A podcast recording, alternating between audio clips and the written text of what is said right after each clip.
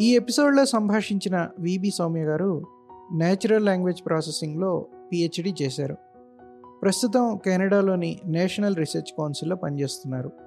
అనువాదకురాలు రచయిత. కొండపల్లి కోటేశ్వరమ్మ గారి ఆత్మకథని ఆంగ్లంలోకి సత్యజిత్ రే రాసిన అవర్ ఫిలిమ్స్ దయర్ ఫిలిమ్స్ అనే పుస్తకాన్ని తెలుగులోకి అనువదించారు. పుస్తకం డాట్ నెట్ అనే వెబ్సైట్ నిర్వహిస్తున్నారు. ఈ సంభాషణలో భాగంగా తాను రాసిన పుస్తకాల గురించి సాహిత్యంలో ఆర్టిఫిషియల్ ఇంటెలిజెన్స్ వాడకం గురించి చాట్ జీపీటీ మెషిన్ ట్రాన్స్లేషన్ గురించి సౌమ్య గారు మాట్లాడారు. నిర్జన వారధి ఇంగ్లీష్ అనువాదం కొనడానికి షో నోట్స్లో ఉన్న లింక్ను ఉపయోగించవచ్చు. నమస్తే సౌమ్య గారు. వెల్కమ్ టు హర్షణీయం నమస్తే అండి. బుక్ రీడింగ్ అది మీకు ఎప్పుడు ఇంట్రెస్ట్ మొదలైంది. అంటే మీరు రాయడం అనేది తర్వాత లేటెస్ట్ స్టేజ్ మొదలు పెట్టుంటారు కదా. పుస్తకాలు అనేవి మొదటి నుంచి ఇంట్రెస్ట్ ఉండిందా? ఎలాంటి పుస్తకాలు చదివేవాళ్ళు? ఎలాంటి వాతావరణం ఉండేది పుస్తకాలకు సంబంధించి అనేది మీరు మా నాన్నగారు మా అమ్మ ఇద్దరూ బాగా చదివేవాళ్ళండి. ముఖ్యంగా మా నాన్న అయితే ఆయన కెమిస్ట్రీ ప్రొఫెసర్గా పనిచేసేవాళ్ళు కానీ ఆయనకు చాలా అంటే బ్రాడ్ ఇంట్రెస్ట్ అనమాట ఆయన సైన్స్ పుస్తకాలు అవి రాశారు అప్పట్లో. అవి కాకుండా ఆయన మామూలు కొంచెం ఆధ్యాత్మిక పుస్తకాలు ఇట్లా రకరకాలు పెట్టి ఇంట్లో అన్ని పుస్తకాలు ఉండేవి చాలా పుస్తకాలు ఉండేవి మాకు. అందువల్ల మ- చిన్నప్పటి నుంచే అలవాటు అయింది అంటే చిన్నప్పుడు అంతా మామూలు చిన్నపిల్లల పుస్తకాలు అప్పట్లో చాలా మ్యాగజైన్స్ వచ్చేవి. ఇప్పుడు ఈ చందమామ బాలమిత్ర బొమ్మరిల్లు కొన్ని కొనేవాళ్ళు కొన్ని సర్క్యులేషన్ లైబ్రరీలో తెప్పించేవాళ్ళు. ఆ, టింకులు అమర్చిత్ర కథ ఇట్లా ఇంగ్లీష్వి. ఆ తర్వాత బొమ్మల రామాయణం బొమ్మల మహాభారతం ఇట్లాంటివన్నీ చాలా పుస్తకాలు వచ్చాయి అప్పట్లో. తర్వాత కర్నూలులో ఉండేవాళ్ళం మేము. అక్కడ బాల సరస్వతి బుక్ డిపో అని ఒక పబ్లిషర్స్ ఉన్నారు. వాళ్ళు శతకాలు అవన్నీ వేసేవాళ్ళు చిన్నపిల్లలకి. అట్లా అంటే రకరకాల పుస్తకాలు ఉండేవి ఇంట్లో. మేము ఎప్పుడు చదివేవాళ్ళం. సండే అయితే ఊర్లో ఉన్న తెలుగు ఇంగ్లీష్ పుస్తకాల న్యూస్ పేపర్స్ అన్ని తీసుకొచ్చేవాళ్ళు. సో మా అమ్మ మా నాన్న ఇద్దరు కూర్చొని చదువుతుండేవాళ్ళు. వాళ్ళతో పాటు నేను మా తమ్ముడు కూడా కూర్చొని ఒక హాఫ్ డే దానికే పోయేది మాకు. ఓకే. ఆ తర్వాత సరే మా సెలవులకి తిరుపతి మా మేనత్త వాళ్ళ ఇంటికి వెళ్తే అక్కడ బౌండ్ చందమామలు అవన్నీ ఉండేవి. యువ ఉండేది. యువ ఆంధ్రజ్యోతి అట్లాంటివి కూడా ఉండేవి. సో నేను అంటే ఒక ప్రోగ్రెషన్ ఉండేది. చిన్నప్పుడు చందమామలు చదివేవాళ్ళం. కొంచెం టీనేజ్ వచ్చినప్పుడు ఆ యువ అవి రైట్. ఓకే. ఆ, చదివేవాళ్ళము రామకృష్ణ మఠం పుస్తకాలు టీటీడీ వాళ్ళ పుస్తకాలు ఇట్లా అంటే అన్ని కొనేవాళ్ళు. పిల్లలకి అప్రోప్రియేట్గా అనిపించినవన్నీ కొనేవాళ్ళు. అత- అట్లా తెలుగు ఇంగ్లీషు చదవడం అప్పుడే అలవాటైంది. హిందీ ప్రచార సభ ఎగ్జామ్స్ రాసాం మేము నేను మా తమ్ముడు. అప్పుడు స్కూల్లోనే అయిపోయింది నాది భాషా ప్రవీణ. నేను నైన్త్ క్లాస్లో ఉండేటప్పటికి నా భాషా ప్రవీణ అయిపోయింది. సో దానివల్ల కొంచెం హిందీ లిటరేచర్తో కూడా అప్పట్లో పరిచయం ఉండేది. ఇప్పుడు చదవట్లేదు లేండి హిందీ. ఇప్పుడు చదవట్లేదు. అంటే నేను ఇప్పుడు అంత అంత భాషా ప్రావీణ్యం నాకు లేదు. అది ఎక్స్ భాషా ప్రవీణ అని చెప్పుకోవాలి నేను. రైట్. సో అది అలా అంటే ఇంట్రెస్ట్ మొదటి నుంచి ఉండింది. అది అలా ఇంకా అలా ఏజ్ పెరిగే కొద్దీ నా ప్రిఫరెన్సెస్కి తగినట్లు నేను పుస్తకాలు వెతుక్కోవడం అది స్కూల్లో కూడా మంచి లైబ్రరీ ఉండేది. తర్వాత కూడా కాలేజీలో లైబ్రరీ లైబ్రరీ ఉన్న ఉన్న చోట్లంతా యాక్సెస్ చేసేదాన్ని నేను. కాలేజ్కి వచ్చేటప్పటికి గ్రాడ్యుయేషన్ మీరు ఇంజనీరింగ్లో చేశారా? అవునండి. ఇంజనీరింగ్ హైదరాబాద్లోనే చేశాను. వాసవి కాలేజ్ ఆఫ్ ఇంజనీరింగ్లో చేశాను తర్వాత మీరు కంపిటేషనల్ లింగ్విస్టిక్స్ వైపు ఎలా వెళ్ళారు మీరు? నేను యాక్చువల్గా ఇంజనీరింగ్ నాది ఈసీ అండి ఎలక్ట్రానిక్స్ అండ్ కమ్యూనికేషన్. అప్పుడు క్యాంపస్ ప్లేస్మెంట్స్లో థర్డ్ ఇయర్ అవ్వగానే టీసీఎస్లో జాబ్ వచ్చింది. సాఫ్ట్వేర్ జాబ్ అని అప్పటికి అర్థం అంటే నేను నాకు అప్పుడు జాబ్ చేద్దామని అనుకున్నాను అప్పట్లో. ఆ టైంలో కొంచెం ఈనాడులో కూడా మండే అనుకుంటాను ఒక ఒక శీర్షిక వచ్చేది యూత్ కోసం అని చెప్పేసి దాంట్లో అంతా ఈ అప్పుడప్పుడు ఈ టెక్నాలజీ ఆర్టికల్స్ అవి వచ్చేవి. అవన్నీ చదివి నాకు కొంచెం జనరల్ సాఫ్ట్వేర్ మీద ఇంట్రెస్ట్ వచ్చింది. అది ఎందుకో కానీ నాకు మెషిన్ ట్రాన్స్లేషన్ మీద ఇంట్రెస్ట్ వచ్చింది అప్పుడు. అది నాకు ఎగ్జాక్ట్గా గుర్తులేదు. ఎందుకు వచ్చింది అనేది. But machine translation speech translation అది ఏదో అదొక ఫ్యాసినేటింగ్ టాపిక్ అనిపించింది. ఆ టైంలో మా తమ్ముడు ట్రిపుల్ ఐటీ హైదరాబాద్లో చదివేవాడు బీటెక్ చేసేవాడు. వాడు చెప్పాడు అక్కడ ఒక లాంగ్వేజ్ టెక్నాలజీస్ రీసెర్చ్ సెంటర్ ఉంది. లైక్ మంచి ఇండియాలో మంచి రీసెర్చర్స్ అందరు అక్కడికి వచ్చి చేస్తారు అంటే సరే వాళ్ళకి వాళ్ళకి అక్కడ మాస్టర్స్ ప్రోగ్రామ్కి అప్లై చేద్దామని. అప్పటికి టీసీఎస్లో చేరాను. ఒక వన్ ఇయర్ చేరా ఒక వన్ ఇయర్ అక్కడ పనిచేశాక ఇంకా నేను అక్కడికి అప్లై చేసి యాక్చువల్గా నా స్టేట్మెంట్ ఆఫ్ పర్పస్లో నేను అదే రాసా స్పీచ్ ట్రాన్స్లేషన్ ప్రాజెక్ట్ మీద వర్క్ చేయాలని ఉంది అని. నేను ఇప్పటిదాకా ఎప్పుడు దాని మీద వర్క్ చేయలేదు వేరే విషయం ఓకే ఓకే లింగ్విస్టిక్స్ అంటే మాలాంటి పామర్లకు అర్థమయ్యే భాషలో చెప్పండి తెలుగులో. ఆ!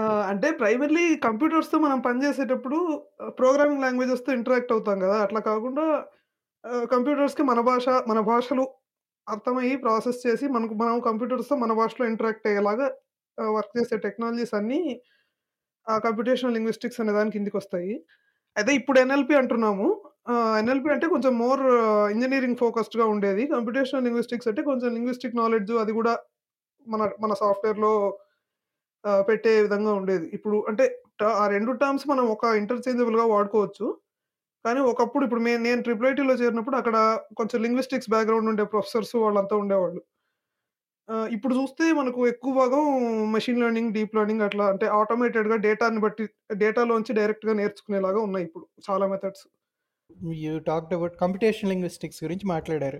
దాంట్లో కంప్యూటేషనల్ లింగ్విస్టిక్స్ మీరేమన్నారంటే, మనం ఏదైతే అంటే మెషిన్ భాషలో మాట్లాడకుండా మన భాషలోనే మాట్లాడి మెషిన్‌కి అర్థమయ్యేటట్టు చేయటం అనేది కంప్యూటేషనల్ లింగ్విస్టిక్స్. దానికి సంబంధించిన engineering branch of engineering. So, ఇప్పుడు డీప్ లెర్నింగ్, మెషిన్ లెర్నింగ్ అంటే ఏంటి? సో, ఇప్పుడు మనము కంప్యూటర్‌కి లాంగ్వేజ్ నేర్పించాలంటే 2, 2 మార్గాలున్నాయనుకోవచ్చు మనం. ఒకటేంటంటే ప్రతీదీ మనం చెప్పడం.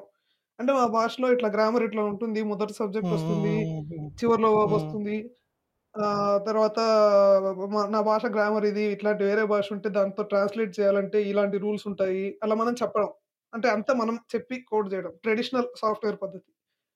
మెషిన్ లెర్నింగ్, డీప్ లెర్నింగ్ ఏంటంటే నేను నీకు బోలెడు ఎగ్జాంపుల్స్ ఇస్తాను. లైక్ ఏదో వికీపీడియా టెక్స్టో లైక్ చాలా examples of English, Telugu translation ఒక ఒక 10,000 వాక్యాలు ఇంగ్లీషు, తెలుగు ట్రాన్స్‌లేషన్స్ ఇస్తే నువ్వే నేర్చుకో అని చెప్పేసి మనం కంప్యూటర్‌కి చెప్పడం.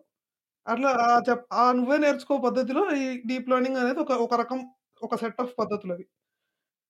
మెషిన్ లెర్నింగ్ అనేది ఇంకా బ్రాడ్ టర్మ్. అంటే మెషిన్ లెర్నింగ్‌లో ఈ డీప్ లెర్నింగ్ అనేది ఒక బ్రాంచ్ లాగా. అంటే ఇప్పుడు చిన్నప్పటి నుంచి పుస్తకాలు చదవడం, పుస్తకాల మీద ఇంట్రెస్ట్ ఏదైతే ఉందో మీకు, హ్మ్, అదే మీకు కాంపిటీషన్ లింగ్విస్టిక్‌లో రీసెర్చ్ ఏరియాగా తీసుకోవడానికి ఏమన్నా ఇన్‌ఫ్లూయెన్స్ చేసిందంటారా? అంటే భాష మీద ఉండే ఇంట్రెస్ట్ అలాంటిదేమన్నా ఉందా? లేదంటే ఆ! ఉండిందండి. ఉండి చేసుండొచ్చు. అంటే నేను మెషిన్ ట్రాన్స్‌లేషన్ మీద ఇంట్రెస్ట్ ఉంది కాబట్టి నాకు భాష మీద మొదటి నుంచే ఇంట్రెస్ట్ ఉండింది. ఆహ్, కాబట్టి అంటే నేను డైరెక్ట్‌గా అంత కాన్షియస్‌గా నేను ఇంట్రెస్ట్ ఉందా లేదా అని ఆలోచించలేదు గానీ, నేను చాలా సార్లు అనుకున్నాను బహుశా ఆ ఇంట్రెస్ట్‌తోనే మనం ఇటువైపుకొచ్చామేమో అని. రాయడం గూడా నాకు యాక్చువల్‌గా స్కూల్ డేస్ నుంచి కొంచెం ఆహ్, రాసే అలవాటుందండి. అంటే మామూలు ఇప్పుడు ఈ ఎస్సే రైటింగ్ ఇట్లాంటి వాటిల్లో పార్టిసిపేట్ చేయడం మొదలుపెట్టి అప్పుడు 'చెకుముకి' అనే ఒక పిల్లల పత్రికొచ్చేది. ఆహ్, మ మంత్లీ మ్యాగజైన్ తెలుగులో వచ్చేది. వరంగల్ నుంచి వచ్చేది దానికి ఆహ్, దానికి మా నాన్న రాసేవాళ్ళు. సో, అందుకని మా ఇంటికొచ్చేది. ఎవ్రీ మంత్ వచ్చేది. సో, నేను కూడా 2, 3 సార్లు రాసా దాంట్లో. అంటే ఈ ఆహ్, మోక్షగుండం విశ్వేశ్వరయ్య గారి గురించి ఒక చిన్న ఆర్టికలు. నోబెల్ ప్రైజ్ అప్పుడు 100 ఇయర్స్ నోబెల్ ప్రైజ్ అయినప్పుడు దాని గురించి ఒక చిన్న ఆర్టికల్ అట్లా ఒక 3, 4 ఆర్టికల్స్ వచ్చినట్టున్నాయి స్కూల్లోనే. తర్వాత ఇంజనీరింగ్ జాయిన్ అయ్యాక రైటర్స్ క్లబ్ అని ఒకటి ఉండేది మా కాలేజ్‌లో. ఫస్ట్ 1, 2 ఇయర్స్ దాంట్లో కొంచెం కథలు అట్లాంటివి రాసేవాళ్ళం. అంటే అందరూ చిన్న గ్రూప్ అది. ఒక 7, 8 మంది ఉండేవాళ్ళు. కొంతమంది ఇంగ్లీష్‌లో రాసేవాళ్ళు. కొంతమంది తెలుగులో రాసేవాళ్ళము.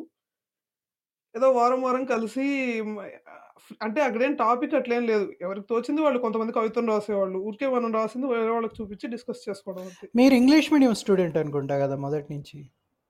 ఆ! మరి ఇంగ్లీష్ మీడియం మీరు తెలుగు. రాయటం. తెలుగు మీద స్పెషల్ ఇంట్రెస్ట్ ఏంటి? అంటే నాకు మ తెలుగు పుస్తకాలు చిన్నప్పటి నుంచి చదివేదాన్ని కాబట్టి ఆహ్, తెలుగులో రాయడం అలవాటయింది నాకు. ఎస్సే రైటింగు అవి స్కూల్‌లో పెట్టేవి గూడా మనకు తెలుగు, ఇంగ్లీష్ రెండిట్లో పెడతారు గదా! సో, రెండిట్లో పార్టిసిపేట్ చేసేవాళ్ళము. ఈ చి చెకుముకి ఇట్లాంటి చిల్డ్రన్స్ మ్యాగజైన్స్ మనం పంపించేవైతే తెలుగులో పంపించేవే కొంచెం యాక్సెసిబుల్‌గా ఉండేవి. అంటే రీజనల్ గాబట్టి. సో, నాకు నాకెప్పుడు ఇంగ్లీష్‌లో రాయడం అంత కంఫర్టబుల్‌గా అనిపించలేదు. ఆహ్, అంటే ఆహ్, అకాడమిక్‌గా రాదు లైక్ ఆహ్, జాబ్ పరంగా రాసేదాన్ని తప్పితే నేనంత సీరియస్‌గా నేను ఇంగ్లీష్‌లో రాయగలను అని ఎప్పుడు అనుకోలేదు. అందువల్ల ఆ సైడ్ ఎప్పుడు ఆలోచించలేదు. తర్వాత చాలా. హ్మ్. హ్మ్. అయితే యాహ్! సో, ఈ రైటర్స్ క్లబ్‌లో రాసేవాళ్ళం. ఆ తర్వాత ఒక ఇంజినీరింగ్ ఫైనల్ ఇయర్‌లో అట్లా ఉండగా నాకు బ్లాగింగ్ అది పరిచయమైంది. Telugu people dot. Com website, blogs అది. ఇంకా అక్కడి నుంచి అలాగా అలాగా కంటిన్యూ అయిపోయింది. ట్రాన్స్‌లేషన్స్ వైపు ఎప్పుడొచ్చారు మీరు? ఆహ్, ట్రాన్స్‌లేషన్స్ గూడా యాక్చువల్‌గా ఇంజినీరింగ్‌లోనే మొదలైందండి. ఆ రైటర్స్ క్లబ్‌లో ఉన్నప్పుడు ఆ క్లబ్బు ఆహ్, ఆర్గనైజ్ చేసే ప్రొఫెసరు ఒక హైదరాబాద్‌లో ఒక మ్యాగజైన్ ఉండేది 'ఉద్యమం' అని. అది కొంచెం కమ్యూనిస్ట్ మ్యాగజైన్ ఆయన దాంతో అసోసియేటెడ్‌గా ఉండేవాళ్ళు.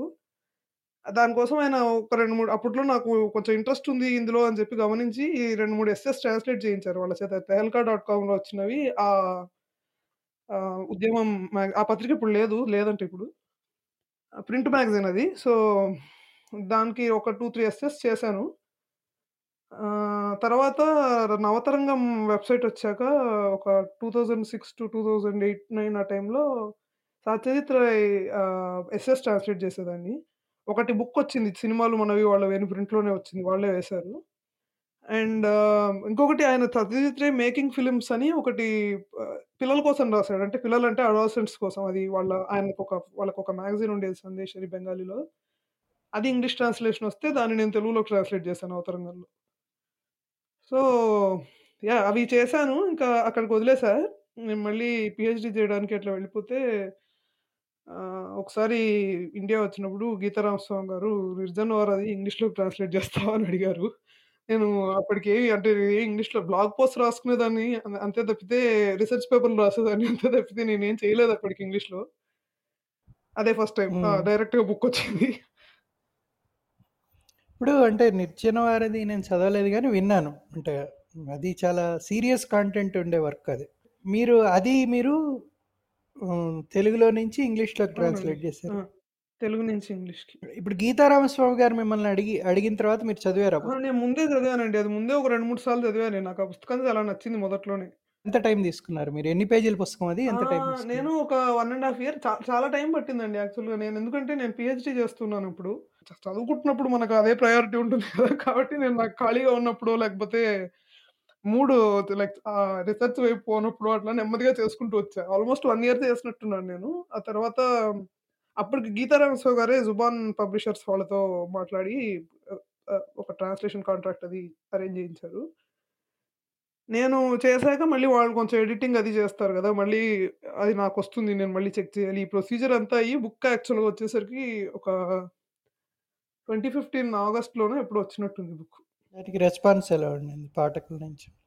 దాని రెస్పాన్స్ యాక్చువల్‌గా బాగుండిందండి నాకు. ఇప్పుడు గూడా ఇప్పుడు మొన్న లాస్ట్ ఇయర్ గూడా ఇంగ్లీష్ నుంచి మళ్ళీ దాన్ని మరాఠీలోకి, బెంగాలీలోకి ట్రాన్స్‌లేట్ చేశారు. అదేంటి ఇప్పుడు వండర్‌ఫుల్. అది ఇంగ్లీష్‌లో చేస్తే అదొక advantage. It can go get into other languages. నాకు ఈ బుక్కుతో చూసాకే అది అర్థమైంది యాక్చువల్‌గా. అంటే నేరుగా తెలుగు నుంచి తమిళ్‌లోకి చేసినట్టున్నారు 'నిర్జన వారధిని'. అది వేరే. బట్ అది అట్లాంటివి వర్కౌట్ అయ్యేది మనకు 2 భాషలు బాగా తెలిసిన వాళ్ళుంటే.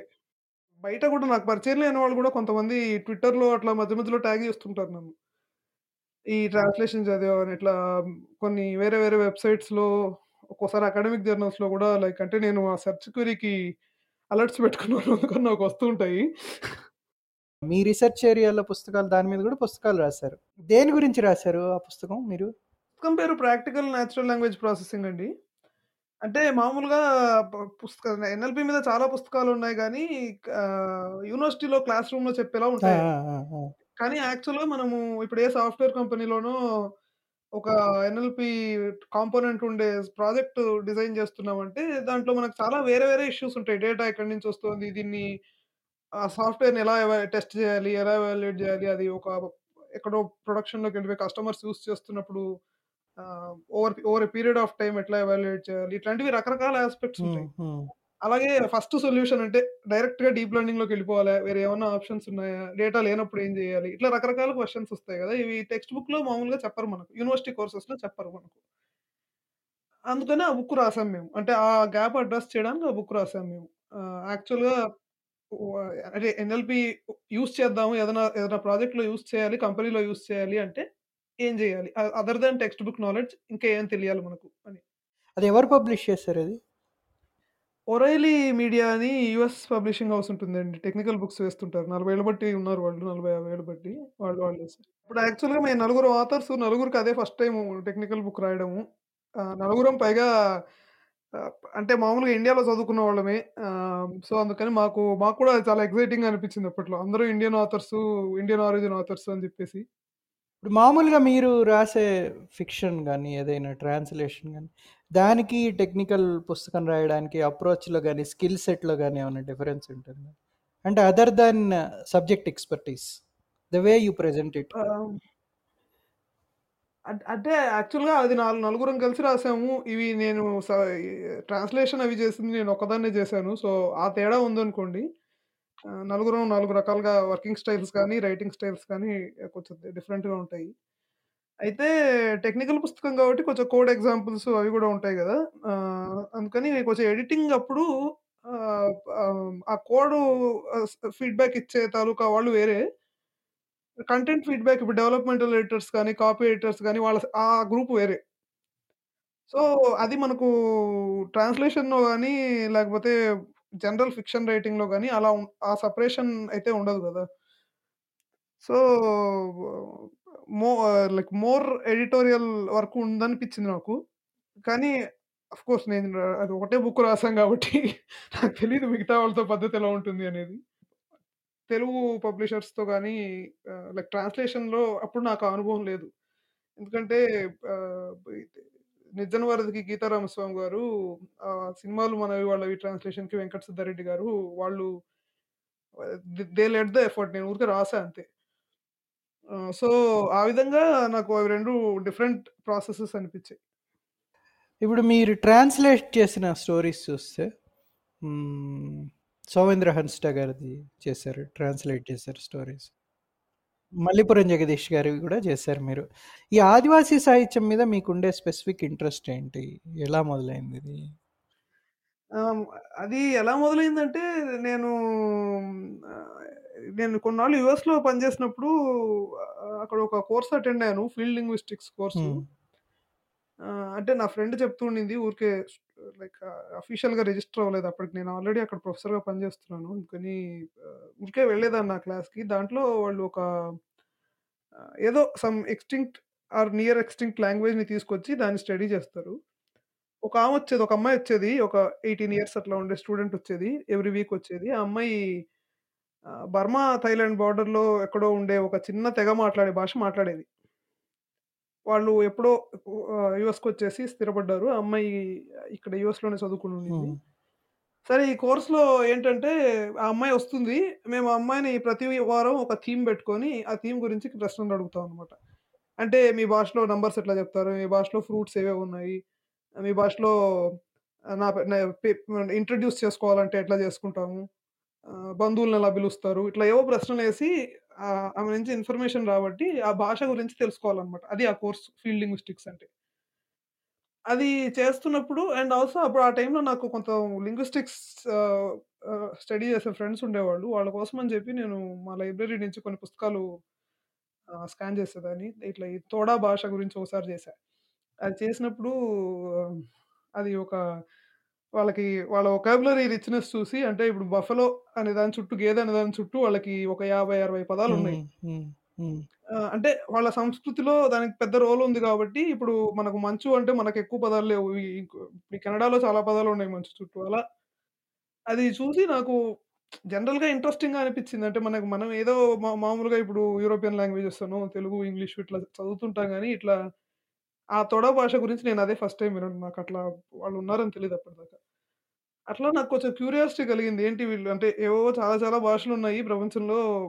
వాళ్ళకంటూ కొంచెం యూనిక్‌గా ఏవో ఉంటాయి గదా! మనకు తెలీదు అని. హ్మ్.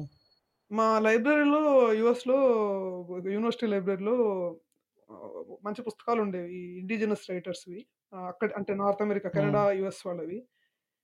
అవి చదివినప్పుడు నేను మళ్ళీ మనకి ఇండియాలో ఎవరు లేరా అట్లా అని చెప్పేసి వెతుకుతూ ఉంటే, ఈ 'హన్స్‌దాస్ సోమేంద్ర శేఖర్' ఆ తర్వాత నాగాలాండ్, మణిపూర్ అక్కడి నుంచి కొంతమంది రైటర్సు. అట్లా కొంతమందివి తెలిసాయి. అవన్నీ చదివాను. హ్మ్. మీరు ట్రాన్స్‌లేట్ చేసిన కథలో ఎడిటింగ్ ప్రాసెస్ ఏంటి? ఎలా జరుగుతుందది? నేను మామూలుగా చాలా వరకు ఎ ముందు ఎవరికన్నా పంపించే ముందు ఏదైనా వెబ్‌జైన్‌కి పంపించే ముందు ఎవరికన్నా చదవడానికి ఇస్తాను. హ్మ్. ఇద్దరు ముగ్గురికి ఇస్తాను. ఆహ్, అన్ని సార్లు ఒకళ్ళని అడగననుకోండి. తర్వాత వాళ్ళు నాతో మాట్లాడడం మానేస్తారు. ఆ! ఏదో ఒక ఒక పూల్ ఆఫ్ రివ్యూవర్స్ ఉన్నారు నాకు. నేను వాళ్ళలోంచి ఎవరినో తీసుకొని వాళ్ళని అడుగుతుంటాను. ఆహ్, వాళ్ళు కొంచెం ఫీడ్‌బ్యాక్ ఇస్తారు. హ్మ్. ఆహ్, అంటే కొంతమంది చాలా కేర్‌ఫుల్‌గా చూస్తారు. ఆహ్, వ లైక్ ఆహ్, ఎడిటోరియల్ ఫీడ్‌బ్యాక్ అంటే టెన్స్ మిస్ అయింది. ఇట్లాంటివి గూడా ఇస్తారు. కొంతమంది పలానా లైన్ అర్థం కాలేదు. మేబీ యూ నో అదేదో రీరైట్ చేయాలేమో అట్లా ఇస్తారు. తెలుగు ఇంగ్లీష్ టు తెలుగు చేసినప్పుడు కూడా అడిగా ఇది నేను. ఆహ్, తెలుగు టు ఇంగ్లీష్ చేసినప్పుడు ఆహ్, వేరే గ్రూప్ ఆఫ్ పీపుల్‌ని అడుగుతాను. అంటే ఇంగ్లీష్ ఆహ్, కొంచెం మోర్ కంఫర్టబుల్‌గా హ్మ్. ఉన్నారు అని రైట్. నేను అనుకునే రైట్. వాళ్ళని రైట్. రైట్. అడుగుతాను. రైట్. ఆహ్, అది కాకుండా ఆహ్, ఇప్పుడు మామూలుగా spelling and grammar check run చేసినప్పుడు హ్మ్. గూగుల్ డాక్స్‌లో రన్ చేస్తే ఒక రకమైన ఫీడ్‌బ్యాక్ వస్తుంది. గ్రామర్‌లీ ఒక రకమైన ఫీడ్‌బ్యాక్ ఇస్తుంది. మైక్రోసాఫ్ట్ వర్డ్ ఒక రకమైన ఫీడ్‌బ్యాక్ ఇస్తుంది.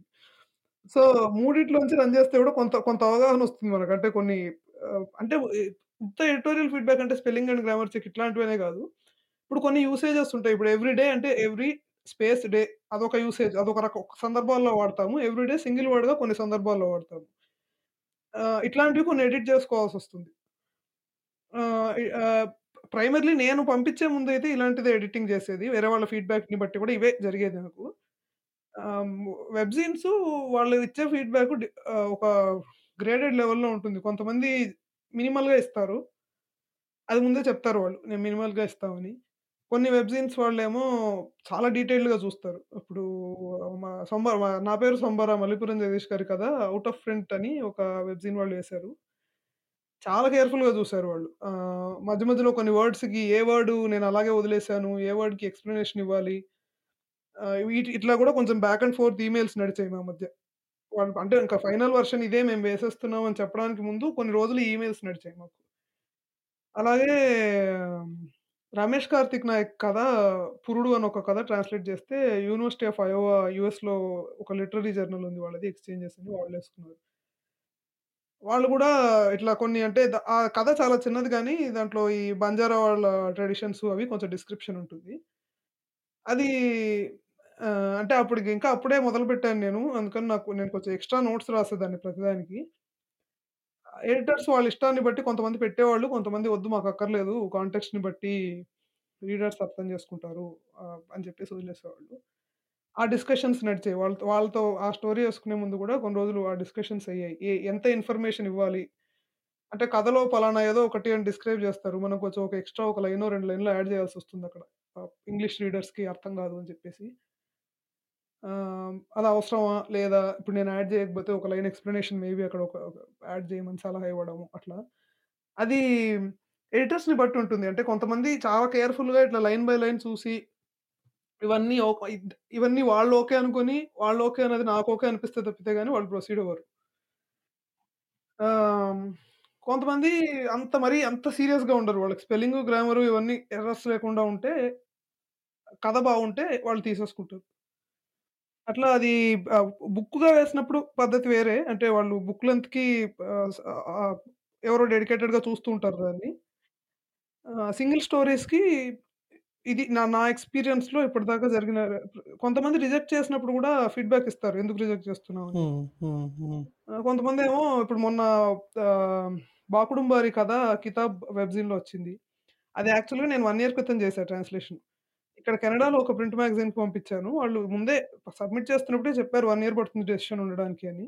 సో, నేను వెయిట్ చేశాను. 1 ఇయర్ తర్వాత వాళ్ళు యాక్చువల్‌గా మంచి ఫీడ్‌బ్యాక్ ఇచ్చారు ముందర. కథ బావుంది, అనువాదం బావుంది, అంతా బావుంది గానీ మేము ఈ ఇయర్‌లో అనుకుంటున్న థీమ్స్‌కి ఆ స్టోరీ సెట్ అవ్వదని చెప్పారు. ఇది 1 ఇయర్ తర్వాత చెప్పా చెప్పారు నాకు. సో, అట్లా! రైట్. ఓకే. ఓకే. అట్లా రకరకాలుగుంటాయి. అంటే ఇంకా మనం అట్లా మనకు సం మనకు తెలియని వెబ్ సీన్స్‌కి మనకు తెలియని చోట్లకి పంపిద్దాం అన్నాక ఇంక ఇలాంటి వాటన్నిటికి ప్రిపేర్ కావాలి. పుస్తకం డాట్ నెట్ అనే దాంట్లో కూడా మీరు యాక్టివ్ కంట్రిబ్యూషన్ ఉంది మీది. ఈ పుస్తకం డాట్ నెట్ అనేది ఎవరు మొదలుపెట్టారు? ఎలా మొదలుపెట్టారు? అంటే just introduce us to Pustakam dot net. ఆ! పుస్తకం డాట్ నెట్ నేను మేము 2009లో మొదలుపెట్టామండి. నేను, పూర్ణిమ తమ్మిరెడ్డి తను అంటే రైటర్, ట్రాన్స్‌లేటర్ కూడా హ్మ్. మ 'మంటో' కథలు కూడా ట్రాన్స్‌లేట్ చేసింది. ఆహ్, కథల పుస్తకం కూడా వేసింది. సో, మేమిద్దరం 2009లో మొదలుపెట్టాము పుస్తకం డాట్ నెట్. హ్మ్.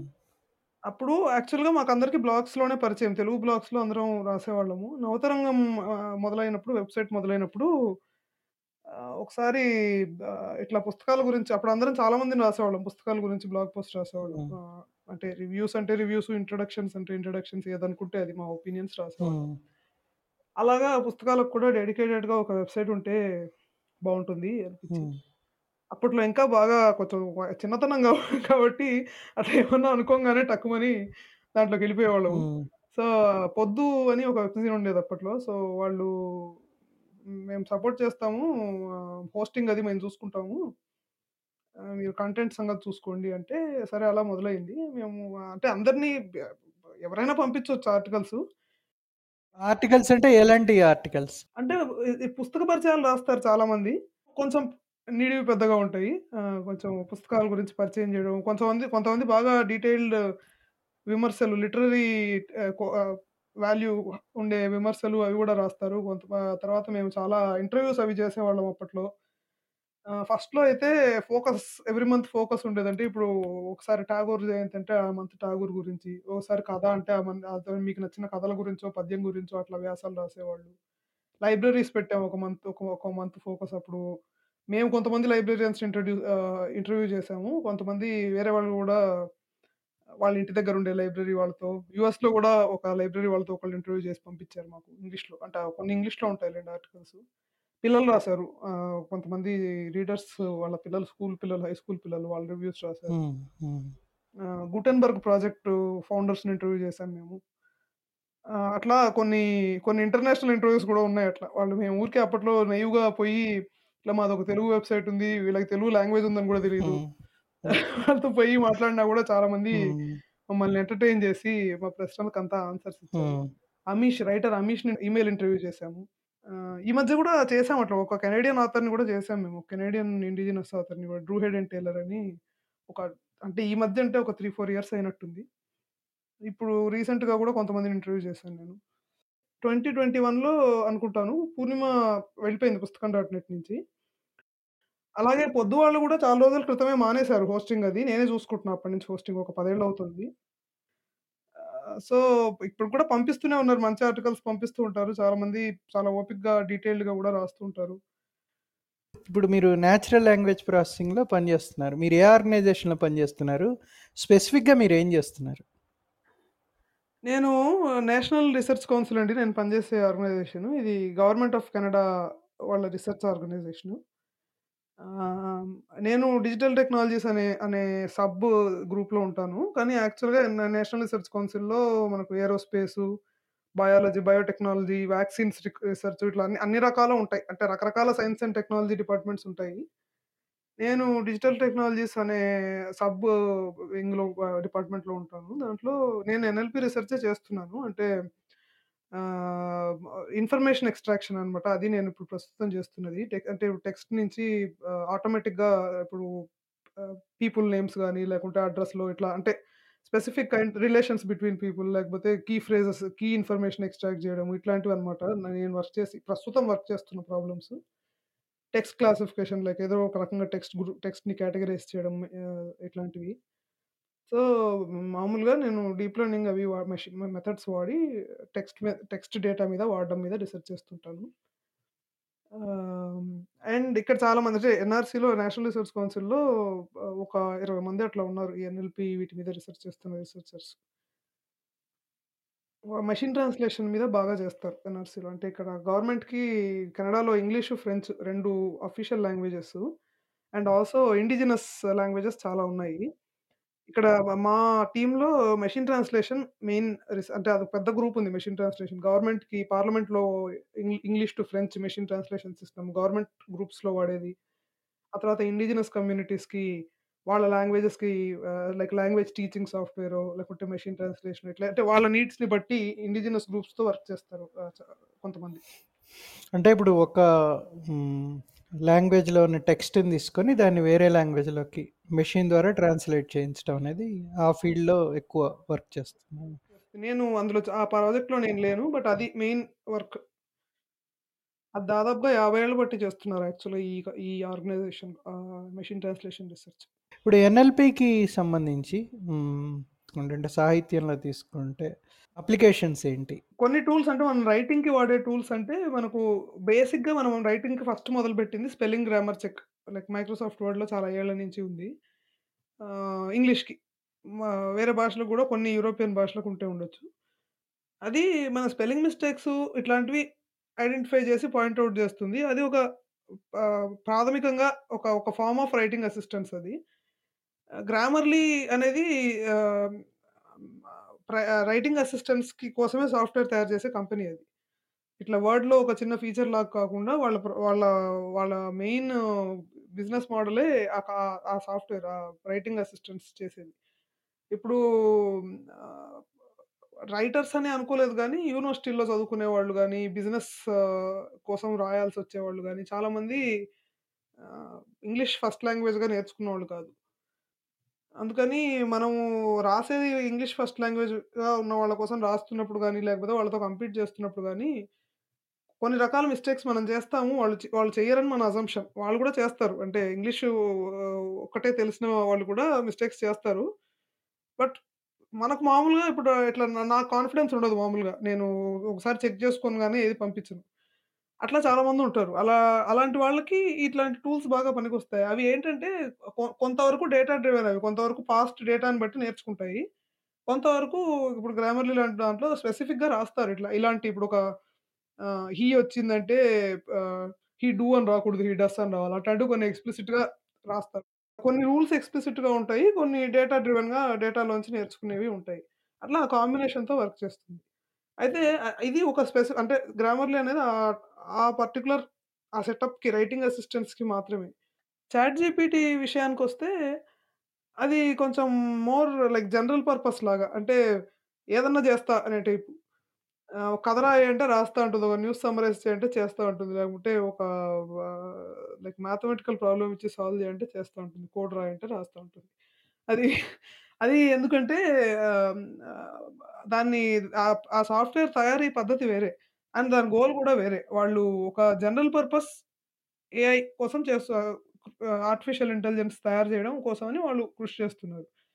అది జనరల్ పర్పస్ ఏఐ అంటే ఏంటి అంటే ఒక్కొక్కటి ఒక్కొక్కళ్ళు ఒక్కోలా చెప్తారు. ఒక్కొక్కళ్ళు కొంతమంది ఏమంటారంటే మనకు మనిషితో మాట్లాడినట్టు ఉండాలి. మనిషిలాగే బిహేవ్ చేయాలి అని చెప్పేసంటారు. కొంతమందంటారు లైక్ నేరో నారో ఏఐ అంటే ఇప్పుడు గ్రామర్‌లీ అనేది మనం ఒక రకమైన నారో ఏఐ అనుకోవచ్చు. అదొక పని చేస్తుంది. ఆ పని బా చేస్తుంది. దానికి వాళ్ళు ఏఐ వాడతారు. అట్లా కాకుండా ఒకటే సాఫ్ట్‌వేరు ఇప్పుడు ఇందాకన్నట్టు అదే కోడ్ రాస్తుంది. అదే కథ చెప్తుంది. అదే మన గూగుల్ సెర్చ్ చేస్తుంది. ఇట్లా రకరకాలు అనుకు అట్లా చేసేదాన్ని జనరల్ ఏ అనుకోవచ్చు మనం. చాట్ జీపీటీ అలాంటిది. అయితే వాళ్ళు ఏం చేస్తారంటే మామూలుగా ఇంటర్నెట్‌లో ఉన్న డేటా మనం ఏదైతే క్రాల్ చేయగలమో మొత్తం అంతా క్రాల్ చేసేసి ఈ ఇప్పుడు ఇప్పుడంతా డి న్యూరల్ నెట్వర్క్స్ అంటారు. ఆహ్, న్యూరల్ నెట్వర్క్స్ వాడతారు. న్యూరల్ నెట్వర్క్ మోడల్ తయారు చేస్తారు వాళ్ళు.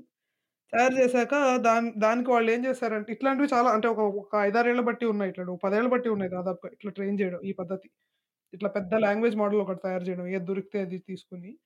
వీళ్ళు ఏం చేశారంటే హ్యూమన్ ఇన్‌పుట్ కూడా తీసుకున్నారు. అంటే ఇప్పుడు ఒక 2 స్టేజ్ ప్రాసెస్ అన్నమాట. 3 స్టేజ్ ప్రాసెస్ అన్నమాట. లైక్ హ్యూమ మనము ఈ ఏదో ఒక సిస్టమ్ బిల్డ్ చేసాము. అది కొంచెం అవుట్‌పుట్స్ జనరేట్ చేస్తుంది. ఆ అవుట్‌పుట్స్ మళ్ళీ మనం మనుషులకు పంపించి ఆళ్ళని అడుగుతాం. ఈ పలానా టాస్క్‌కి అవుట్‌పుట్ సరిగా ఉందా? ఒక 0-5 స్కేల్‌లో మీ రేటింగ్ ఏంటి?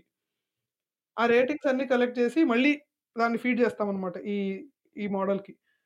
అప్పుడు ఆ మోడల్ ఒక రి అదొక రివార్డ్ మోడల్‌లాగా నేర్చుకుంటుంది. అంటే సరిగ్గా అవుట్‌పుట్ జనరేట్ చేయలేదంటే దానికి ఒక పెనాల్టీ ఉంటుంది. బాగా మనుషులకి నచ్చే విధంగా బిహేవ్ చేస్తుందంటే దానికి ఒక రివార్డ్ ఉంటుందనమాట. ఈ చాట్ జీపీటీ ఆ పద్ధతిలో ట్రైన్ అయింది. అట్లా ఒక 2, 3 దశల్లో. అందువల్ల అది ఇంతకుముందు వచ్చిన ఎన్ఎల్పి మోడల్స్‌తో పోలిస్తే బాగా కేప కేపబుల్‌గా అనిపిస్తుంది మనకు. అండ్ అది అన్నిటికి వాడుతున్నాం వాడచ్చు కనుక వాడొచ్చు రైటింగ్ అసిస్టెంట్స్‌కి కూడా వాడొచ్చు. అందువల్ల ఇప్పుడు అది మిగతా టాస్క్స్ నుంచి కూడా ఇప్పుడు అన్ని అన్ని రకరకాలు చేయడం నేర్చుకుంది కాబట్టి కొంత ఈ ప్రతి టాస్క్‌ని కొంత బెటర్‌గా చేయడం నేర్చుకుంది. వేరే టాస్క్స్ నుంచి కూడా నాలెడ్జ్ వస్తుంది కాబట్టి.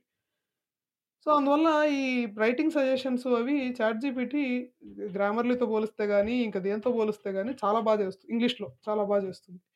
లైక్ ఇప్పుడు పారాఫ్రేజ్ చేయడం కానీ ఒకదాన్ని ఇంకొకలాగా రీరైట్ చేయనడం అనడం లేకపోతే ఒక ప్రాంప్ట్ ఇచ్చి దీని తర్వాత ఏమవుతుందో ఇప్పుడు తాబేలు, కుందేలు వాటి మధ్య గొడవలో కుందేలు గెలిచిందని ఒక కథ చెప్పు అంటే చెప్తుంది.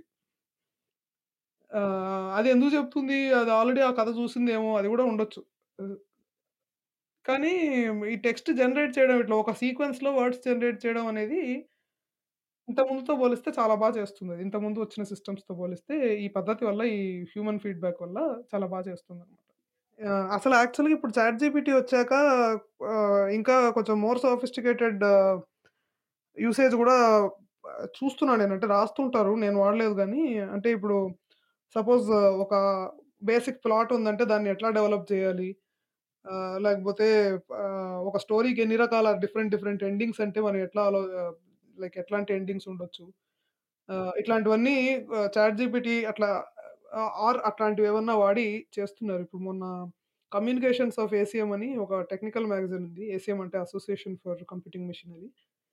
దాంట్లో అప్పుడప్పుడు లైక్ 2, 3 మంత్స్‌కొకసారి ఒక సైన్స్ ఫిక్షన్ కథేస్తుంటాడు లాస్ట్‌లో. ఈసారి వేసిన సైన్స్ ఫిక్షన్ కథ యాక్చువల్‌గా చాట్‌జీపీటీ రాసింది. అంటే ఒక journalist CACM communications of ACM journalist చాట్‌జీపీటీతో జరిపిన కన్వర్జేషన్ ఆ కథ. ఆ! అంటే పలానా ఇట్లా ఒక, ఒక, ఒక ప్రిమైస్ ఇచ్చి ఈ ట్ ఇది బేసిక్ ఈ బేసిస్ మీద ఒక స్టోరీ జనరేట్ చేయంటే అదేదో జనరేట్ చేస్తుంది.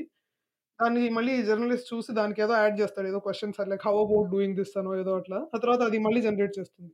మొత్తం కాన్వర్జేషన్ పెట్టారు వాళ్ళు. అది సైన్స్ ఫిక్షన్ అనే కాదు కదా ఏ కథకైనా చేయొచ్చు నిజానికి మనం. అంటే వాళ్ళు అది సైన్స్ టెక్నాలజీ మ్యాగజైన్ కాబట్టి వాళ్ళు సైన్స్ ఫిక్షన్ చేశారు ఆహ్, బట్ అది అంటే ఇవన్నీ ఇంగ్లీష్‌లోనే మళ్ళీ. మనకు వేరే భాషల్లో ఇంత అంత గొప్పగా ఉండదు. తెలుగుకైతే పరమ వరస్ట్‌గా ఉంటుంది. ఆహ్, అదే ఇవాళ కూడా మా ఆఫీస్‌లో పొద్దున్న అదే యాక్చువల్‌గా డిస్కషన్ ఉండింది. వాళ్ళు ఎవరో ఏదో ఈవెంట్ అటెండ్ అయితే అక్కడ ఇదే డిస్కషన్ వచ్చిందంట. ఆహ్, వేరే భాషలకి ఏం బాలేదు. బట్ మనకు మార్కెట్ హైప్ ఎలా ఉందంటే ఏదో లాంగ్వేజ్ అంతా సాల్వ్ అయిపోయింది. ఈ టైప్‌లో మాట్లాడుతున్నారు గానీ ఇంగ్లీష్ కాకుండా వేరే ఇంగ్లీష్‌లోనే మనకు కొన్ని కొన్ని స్పెసిఫిక్ ఏరియాస్‌లో ప్రాబ్లమ్ ప్రాబ్లమ్స్ ఉన్నాయి అనుకుంటే వేరే భాషలు ఇంకా అసలు చెప్ప చెప్పలేనంత భయంకరంగా ఉంది పర్ఫార్మెన్స్ అని. ఇప్పుడు ఈ చాట్ జీపీటీ తర్వాత వచ్చింది కదా జీపీటీ ఫోర్ ఇంకా అడ్వాన్స్డ్ అన్నమాట. అది బయటికి పబ్లిక్ డొమే ఇది లేదు. ప్రైవేట్ అది. సో, అది గవర్నమెంట్ ఆఫ్ ఐస్‌లాండ్ వాళ్ళు వాళ్ళ లాంగ్వేజ్ ప్రిజర్వేషన్ కోసం ఆ జీపీటీ ఫోర్ వాడుతున్నారంట. ఎలాగా అంటే బ దాన్ని దాన్ని ట్రైన్ చేస్తున్నారు బేసికల్లీ వాళ్ళు. కరెక్ట్ ఐస్‌లాండిక్ లాంగ్వేజ్ కరెక్ట్‌గా గ్రామటికల్‌గా జనరేట్ చేసేలాగా అట్లా.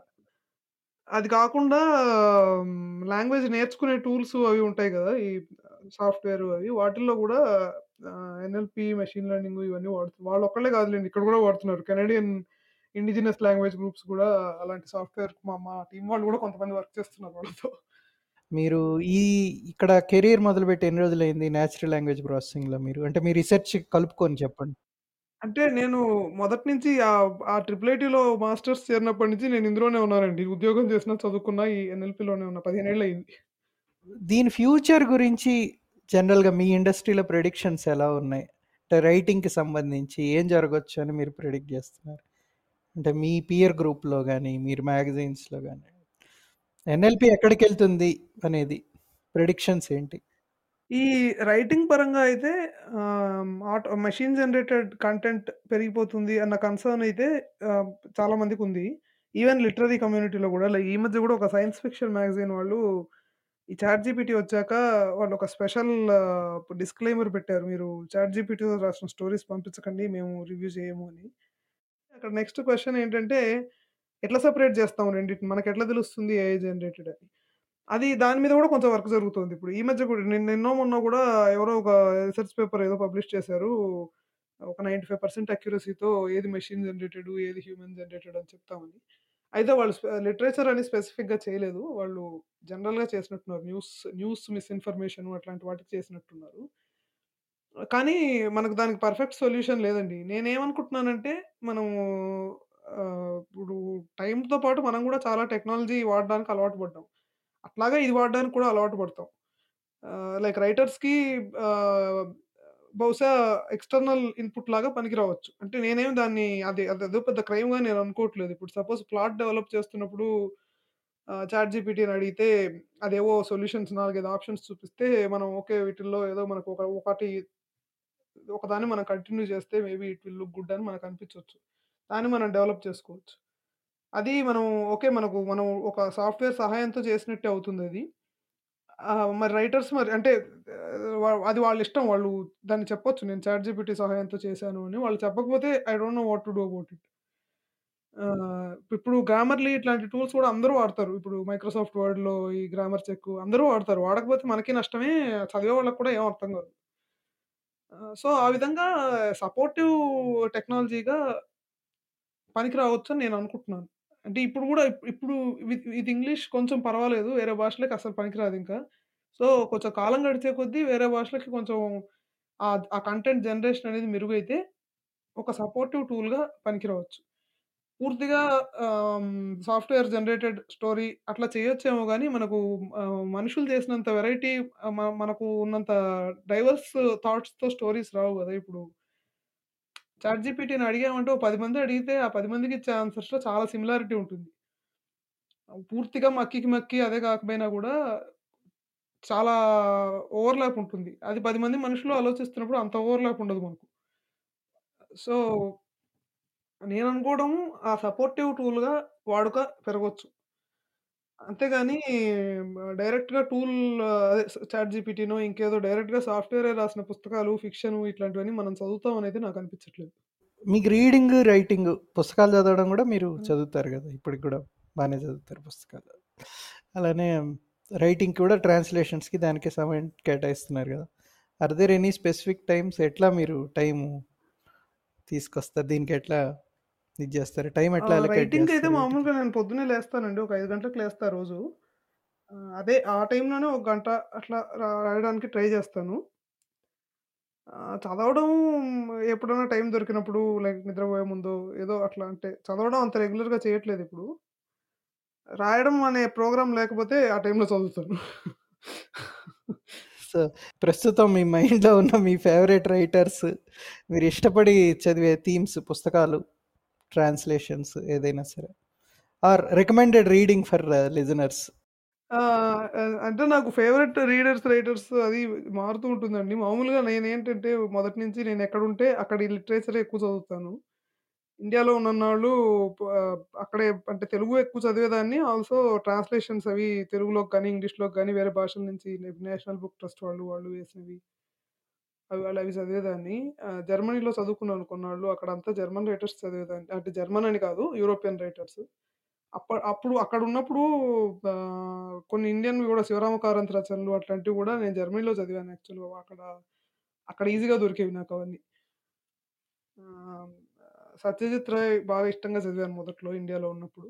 ఆహ్, అన్నీ అంటే ఆయన రాసినవన్నీ చదివాను నేను. ఆహ్, ఫిల్మ్ ఎస్సేస్ కానీ, స్టోరీస్ కానీ, నవలలు చిన్న చిన్న నవలలు రాశారు.